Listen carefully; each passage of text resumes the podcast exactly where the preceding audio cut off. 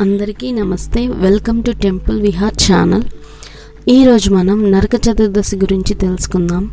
ఆశ్వీజ బహుళ చతుర్దశి నరక చతుర్దశిగా ప్రసిద్ధి పొందింది. నరకాసురుడు అనే రాక్షసుడు చెలరేగి సాధుజనాలను పీడిస్తూ దేవ మధ్య లోకాలలో సంక్షోభాన్ని కలిగిస్తుంటాడు. కృతయుగంలో హిరణ్యాక్షుని వధించిన వహ వరాహస్వామికి భూదేవికి అసుర సంధ్యా సమయంలో జన్మిస్తాడు నరకుడు. అతడు లోకకంటకుడైన మహావిష్ణువు వధించరాదని తల్లి అయిన తన చేతిలోనే మరణించేలా వరం పొందుతుంది భూదేవి. మహావిష్ణువు ద్వాపరయుగంలో శ్రీకృష్ణ భగవానునిగా అవతరించినప్పుడు భూదేవి సత్యభామగా జన్మిస్తుంది. అప్పటికి నరకాసురుడు లోకకంటకుడై చేస్తున్న అధర్మ కృత్యాలను అరికట్టడానికి సత్యభామ సమేతంగా తరలి వెళ్తాడు శ్రీకృష్ణుడు. వారి మధ్య జరిగిన భీకర సంగ్రామంలో భూదేవి అంశ అయిన సత్యభామ శరాగతాలకు మరణిస్తాడు నరకుడు. తన పుత్రుని పేరైన కలకాలం నిలిచి ఉండేలా చేయమని సత్యభామ ప్రార్థించడంతో ఆ రోజు నరక చతుర్దశిగా పిలువబడుతుందని వరం ప్రసాదిస్తాడు శ్రీకృష్ణుడు. నరకాసుని పీడ విరగడైందన్న సంతోషంలో ఆ మరుసటి రోజు ప్రజలు సంబరాలు జరుపుకుంటారు.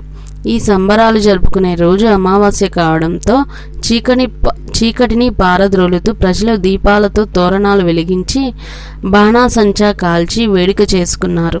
కాలక్రమంలో అదే దీపావళి పర్వదినంగా మారింది. పంచభూతాలలో ప్రధానమైనది అగ్ని. ఈ అగ్ని ప్రాణకోటి మనుగడకు ఉపకరించే తేజస్సును ఆహారాన్ని ఐహికంగాను విజ్ఞాన ధర్మ గరిమను ఆధ్యాత్మికంగాను ప్రసాదిస్తుంది. ఈ దీపాల వెలిగింపు ద్వారా మూడు రంగులు ప్రధానంగా మనకు గోచరమవుతాయి. నీలము పసుపు తెలుపు. ఈ మూడు రంగులు మానవ మనుగడకు ఆవశ్యకమైన సత్వ రజ తమోగుణాల సమ్మేళనంగా ఆరేలు చెబుతుంటారు.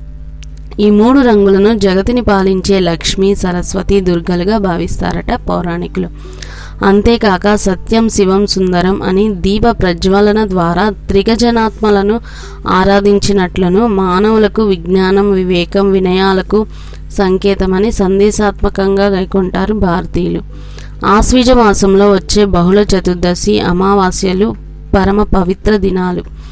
భక్తి విశ్వాసాలతో ఆనందోత్సాహాలతో దేశమంతటా పిల్లలు పెద్దలు అందరు కలిసి జరుపుకునే పండుగ రోజులు ఇవి. దివి దివ్వి దీపావళి. మళ్ళీ వచ్చే నాగుల చవితి అంటూ చిన్న పిల్లలంతా గోగునార కట్టలకి చిన్న చిన్న గుడ్డ ముక్కల్ని కట్టి వెలిగించి దిష్టి తీయడాన్ని మనం సంప్రదాయంగా కొన్ని ప్రాంతాల్లో చూస్తుంటాం. వెలుగులనిచ్చే దీపావళి అని అర్థం. సాయంత్రం ప్రదోష సమయంలో దీపాలు వెలిగించి ముందుగా పిల్లలు దక్షిణ దిశగా నిలబడి దీపం వెలిగించడాన్ని ఉల్కాదానం అంటారు. ఈ దీపం పితృదేవతలకు దారి చూపుతుందని శాస్త్రాలు చెబుతున్నాయి. ఆ దీపం వెలిగించిన తర్వాత కాళ్ళు కడుక్కొని ఇంటి లోపలకు వచ్చి తీపి పదార్థం తింటారు. అటు తర్వాత పూజా గృహంలో నువ్వుల నూనెతో ప్రమిదలు వెలిగించి దీపలక్ష్మికి నమస్కరించి కలశంపై లక్ష్మీదేవిని ఆవాహన చేసి విధి విధానంగా పూజిస్తారు. పూజానంతరం అందరూ ఉత్సాహంగా బాణాసంచ కాల్చడానికి సంసిద్ధులవుతారు. చిచ్చుబుడ్లు విష్ణు చక్రాలు భూచక్రాలు మతాబులు కాకర పువ్వొత్తులు కళ్ళు మిరమిట్లు గొలుపుతుంటే మరోపక్క సీమ టపాకాయల డమడమ ధ్వనులతో మ్రోగుతుంటాయి పరిసరాలన్నీ. ఈ విధంగా బాణాసంచ కాల్చడానికి ఒక ప్రయోజనం చెప్పబడింది పురాణాలలో.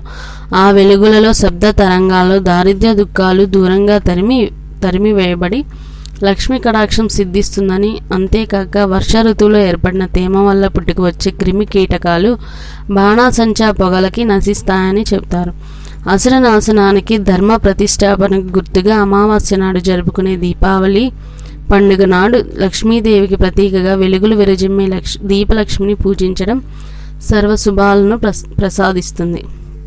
ఇదండి నరక చతుర్దశి వెనుక ఉన్న కథ గురించి ఈ వీడియో కనుక మీకు నచ్చినట్టయితే లైక్ చేయండి షేర్ చేయండి సబ్స్క్రైబ్ చేయండి. Thank you.